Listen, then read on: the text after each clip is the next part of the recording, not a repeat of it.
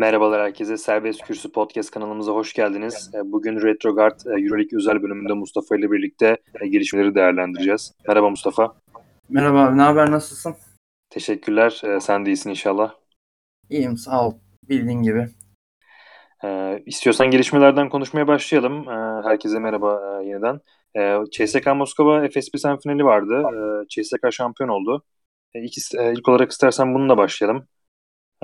Nasıl değerlendiriyorsun CSK'nın şampiyonluğunu, Efes'in mücadelesi? Aslında e, yani biraz böyle beklediğimiz gibi bir maç oldu. E, ilk çeyrek Efes e, biraz sıkıntılı başladı. Sonra ikinci çeyrek toparlandı. Üçüncü çeyrekte biraz kafa kafaya gitti. Efe, e, CSK Moskova farkı açmıştı. Anadolu Efes tekrar geri gelmeyi bildi. Son çeyrek de e, kafa kafaya gitti ama e, maçını şöyle özetleyebiliriz. Yani bizim toplarımız girmedi. Onlarınki girdi yani. E, şut yüzdelerimizde. E, hem kilit e, şutlar olsun, iki sayılık olsun, üçlükler olsun. Çok iyi yüzdeler elde etti CSKA Moskova. Bizimki de şanssızlık bu zamana kadar geldiğimiz özellikle ve özellikle 3 sayılık iyi performansımızı bu maç alamadık. Ben e, Miss için bu konuda biraz sıkıntı yaşadığını düşünüyorum. E, önceki maçlar özelinde çok iyi katkılar vermişti Misic. Zaten Larkin'le iki, ikisi muhteşem bir guard ikilisiydi. Yani bu sezon Euroleague'e çok özel bir e, soluk getirdiler. Özellikle Ocak ayından itibaren e, ikinci dönemle beraber Shane Larkin'in toparlanmasıyla beraber yani üzücü oldu. Yani biraz dramatik oldu. CSK Moskova'da da yani Higgins, Clyburn, Ondeko Deko taşıdı. Yani Corey Higgins ve Clyburn'un muazzam e, üçlük performansları vardı. E, Sergio Rodriguez biraz iyi değildi bu maç. E, ben bunları gördüm. E, sen değerlendirsin maçı? Ben CSK'nın e, %64 üçlükle e, üçlük attığı fazla maç görmemiştim açıkçası e, bu sezon. E, bu çok büyük fark yarattığını düşünüyorum. E, onun haricinde Bryant Dunstan pot altında çok yalnız kaldı. Yani Otella Hunter ve Carl Hines gibi iki tane çok iyi uzunları var e, CSK'nın ve bir sürede faal problemi yaşadı Bryant Dunstan.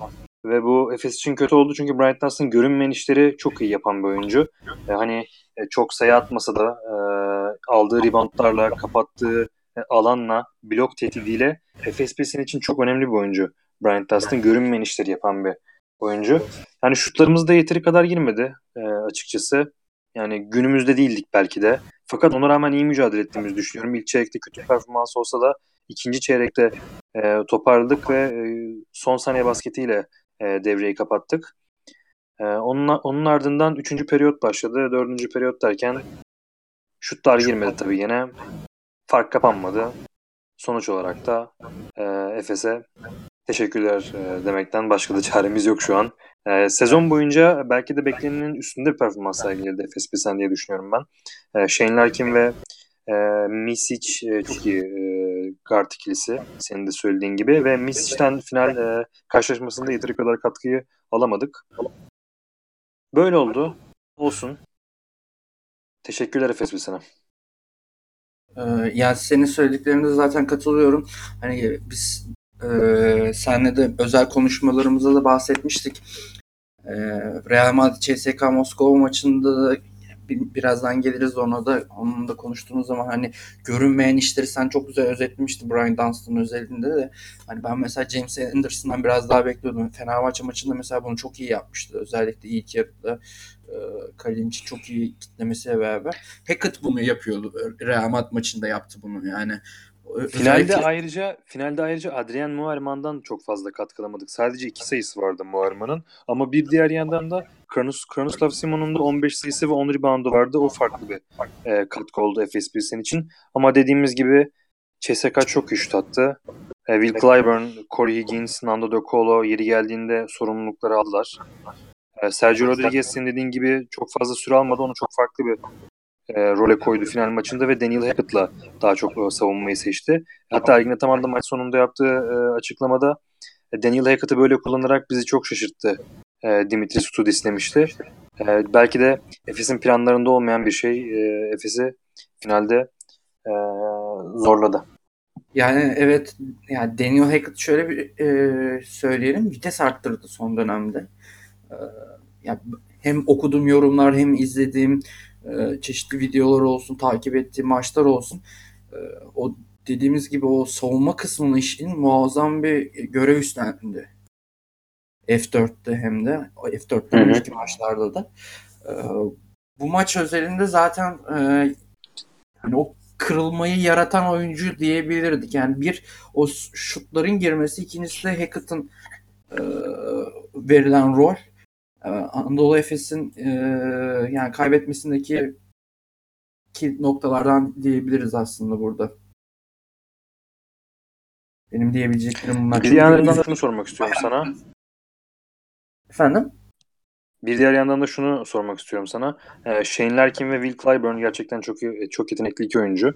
Ee, Will Clyburn'un bir sene daha CSK ile anlaştığını bugün haberlerden takip ettik. Sonuç olarak NBA'ye gitmeyi gitmeyecek yani. bir kontrat gelse bile bir sene daha CSK'da kalmayı tercih etti. Peki Shane Larkin konusunda ne düşünüyorsun? NBA'den bir teklif alır mı sence? Ve nasıl bir rol e, üstlenebilir? Giderse ne tür takımlara gidebilir? Ya aslında e, geçen sene hiç de e, hesapta olmayan bir e, Kyrie Irving sakatlığı vardı Boston'da. Terry Rozier'in arkasından geliyordu Shane Larkin ve iyi bir performans sergilemişti playofflarda olsun. Sezonun son maçlarında olsun. Yani katkı veriyordu girdiği zaman. Bir de çok skorer bir oyuncu yani. O kısa boyunu undersize olmasına rağmen e, epey etkili kalmıştı. Yani e, etkili bir performans sergilemişti. Ben şöyle söylüyorum hani özellikle Doğu takımlarında işte Detroit olsun, Brooklyn olsun bu takımlarda iş yapabileceğini düşünüyorum. Yani Cleveland'la bile rahatlıkla oynayabilir. O skorer yükünü çekebilir. Çünkü baktığımız zaman işte Colin Sexton mesela e, çaylak oyuncu olmasına rağmen büyük sıkıntı yaşamışlardı. Yani o bilinçsiz bir oyuncuydu.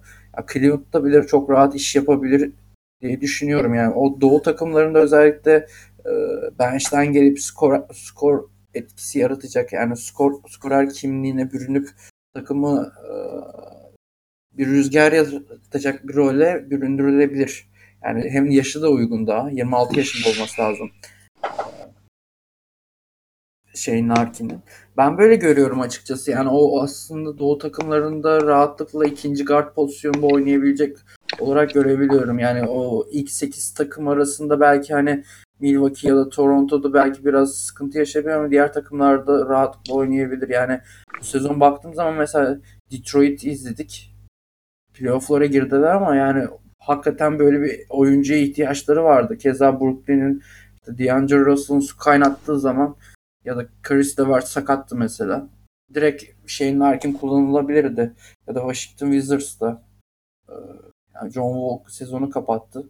Shane Larkin orada Thomas Satoranski'den çok daha iyi bir performans sergileyebilirdi. Ben e, bu şekilde bir Shane Larkin'in verilecek bir rolle e, özellikle Doğu takımlarında iş yapabileceğini düşünüyorum. Yani senin Peki, fikrini de merak ediyorum açıkçası.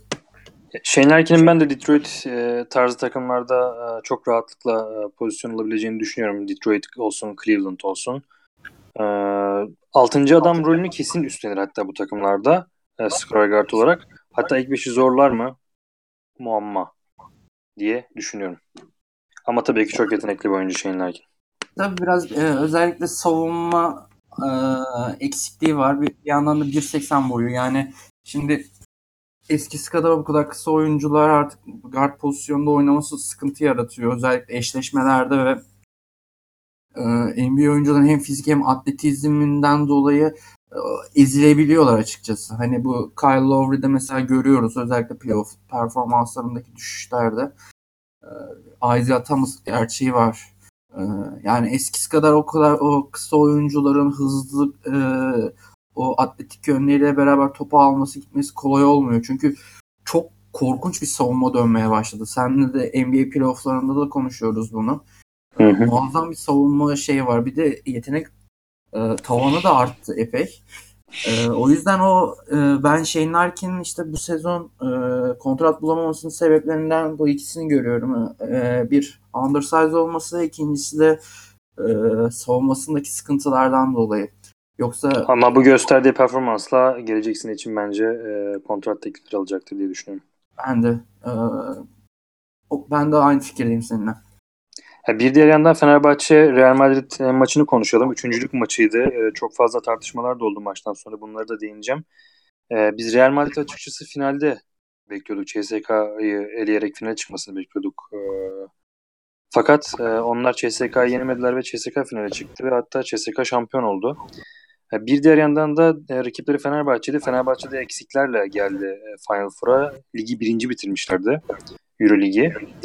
E, 75-94 e, kaybetti Fenerbahçe Real Madrid'e karşı ve Real Madrid Euro bu sene üçüncü olarak bitirdi. E, neler söylemek istersin? E, biz Real Madrid'den final bekliyorduk. Ya Real Madrid'de ben şunu fark ettim. Ee, Hem CSK maçının özelinden biraz alayım. Sonra Real, e, Fenerbahçe maçına bağlayacağım bunu.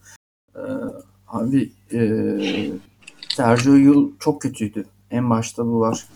Ee, O takımı sürükleyici bir oyuncu. Ya bu bizim Euroleague'deki aslındaki e, son yıllarda da fark sen de fark etmişsindir. Guard çok önemli artık ya. Hani belki tamam e, NBA üzerinde mesela başka oyuncular sürükleyebiliyor. Guardlar ikinci rol üstlenebiliyor.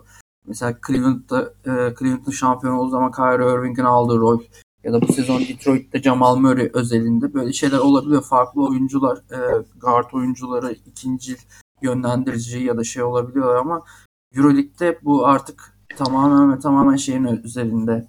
Guardların ekstra performansına kalıyor biraz. Ee, işte Real Madrid'in de e, CSK'ya elenmesindeki en büyük sebeplerden bir tanesi Sergio Yul'du. Yani döküldü o maç. Hani 13 sayı atmasına rağmen e, ben bayağı şaşırdım. Özel, çok iyi kitlediler ve e, özellikle 3. ve 4. çeyrekte yani Sergio gibi tecrübeli zeka zekası çok yani basketbol zekası çok yüksek bir adamdan beklenmeyecek e, hücumda o setlerdeki yerleşme hataları yaptı. Kendi, hem ta- takım arkadaşlarıyla beraber öyle bir iletişimsizlik vardı aralarında. E, ben ona bağlıyorum biraz.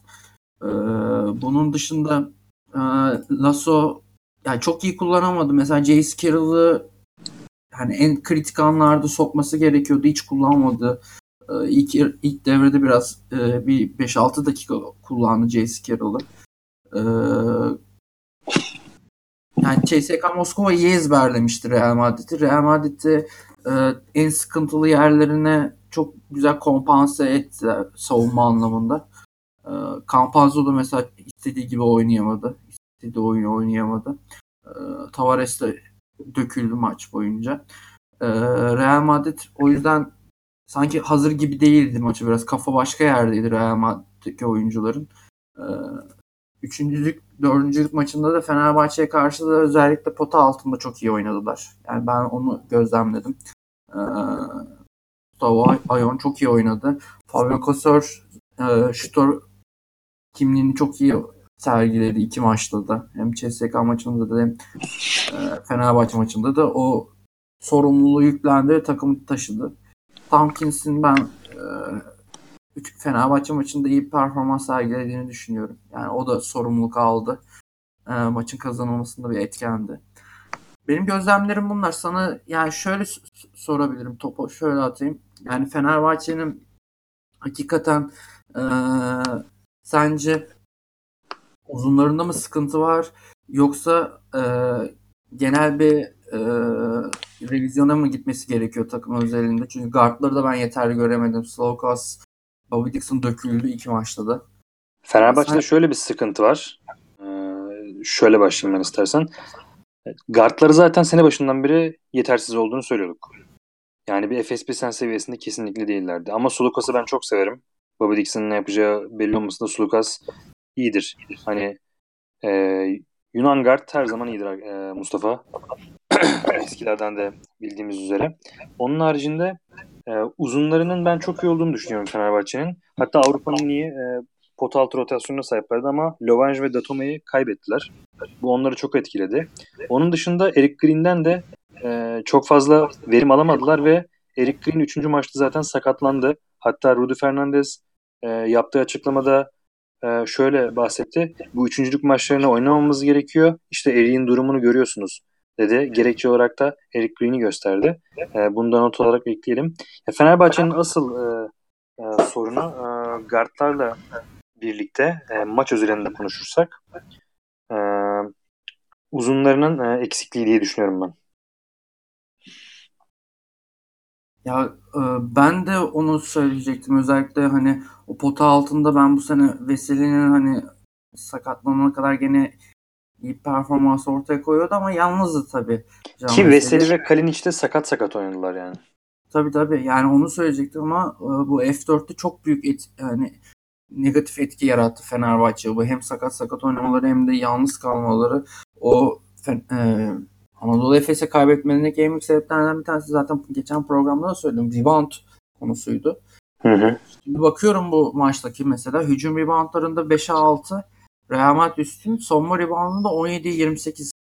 Yani savunma reboundları çok çok önemli. Fenerbahçe burada da çok sıkıntı yaşadı. Yani o savunma reboundunu alamadığınız zaman e, büyük tekrardan hemen hücuma dönen seti oturtmaya çalışan bir e, takım oluyor. Bu sefer ekstra savunmada e, efor sarf etmeniz gerekiyor. Bu Avrupa basketbolunda çok çok önem arz ediyor savunma rebound, rebound e, kovalama işi.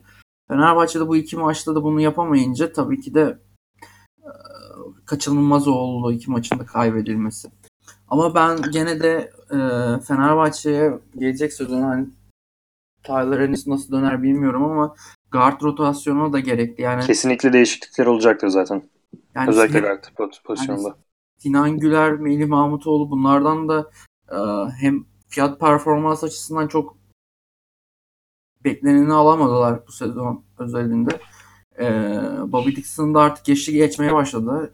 Hani tamam Slokas kal, kalsa bile yanında mutlaka iki tane e, skorer hem de o Obradovic'in oyununu oynayabilecek guard lazım. Gerçi Obradovic'in biraz e, Amerikalı guardlara karşı ön yargısı var.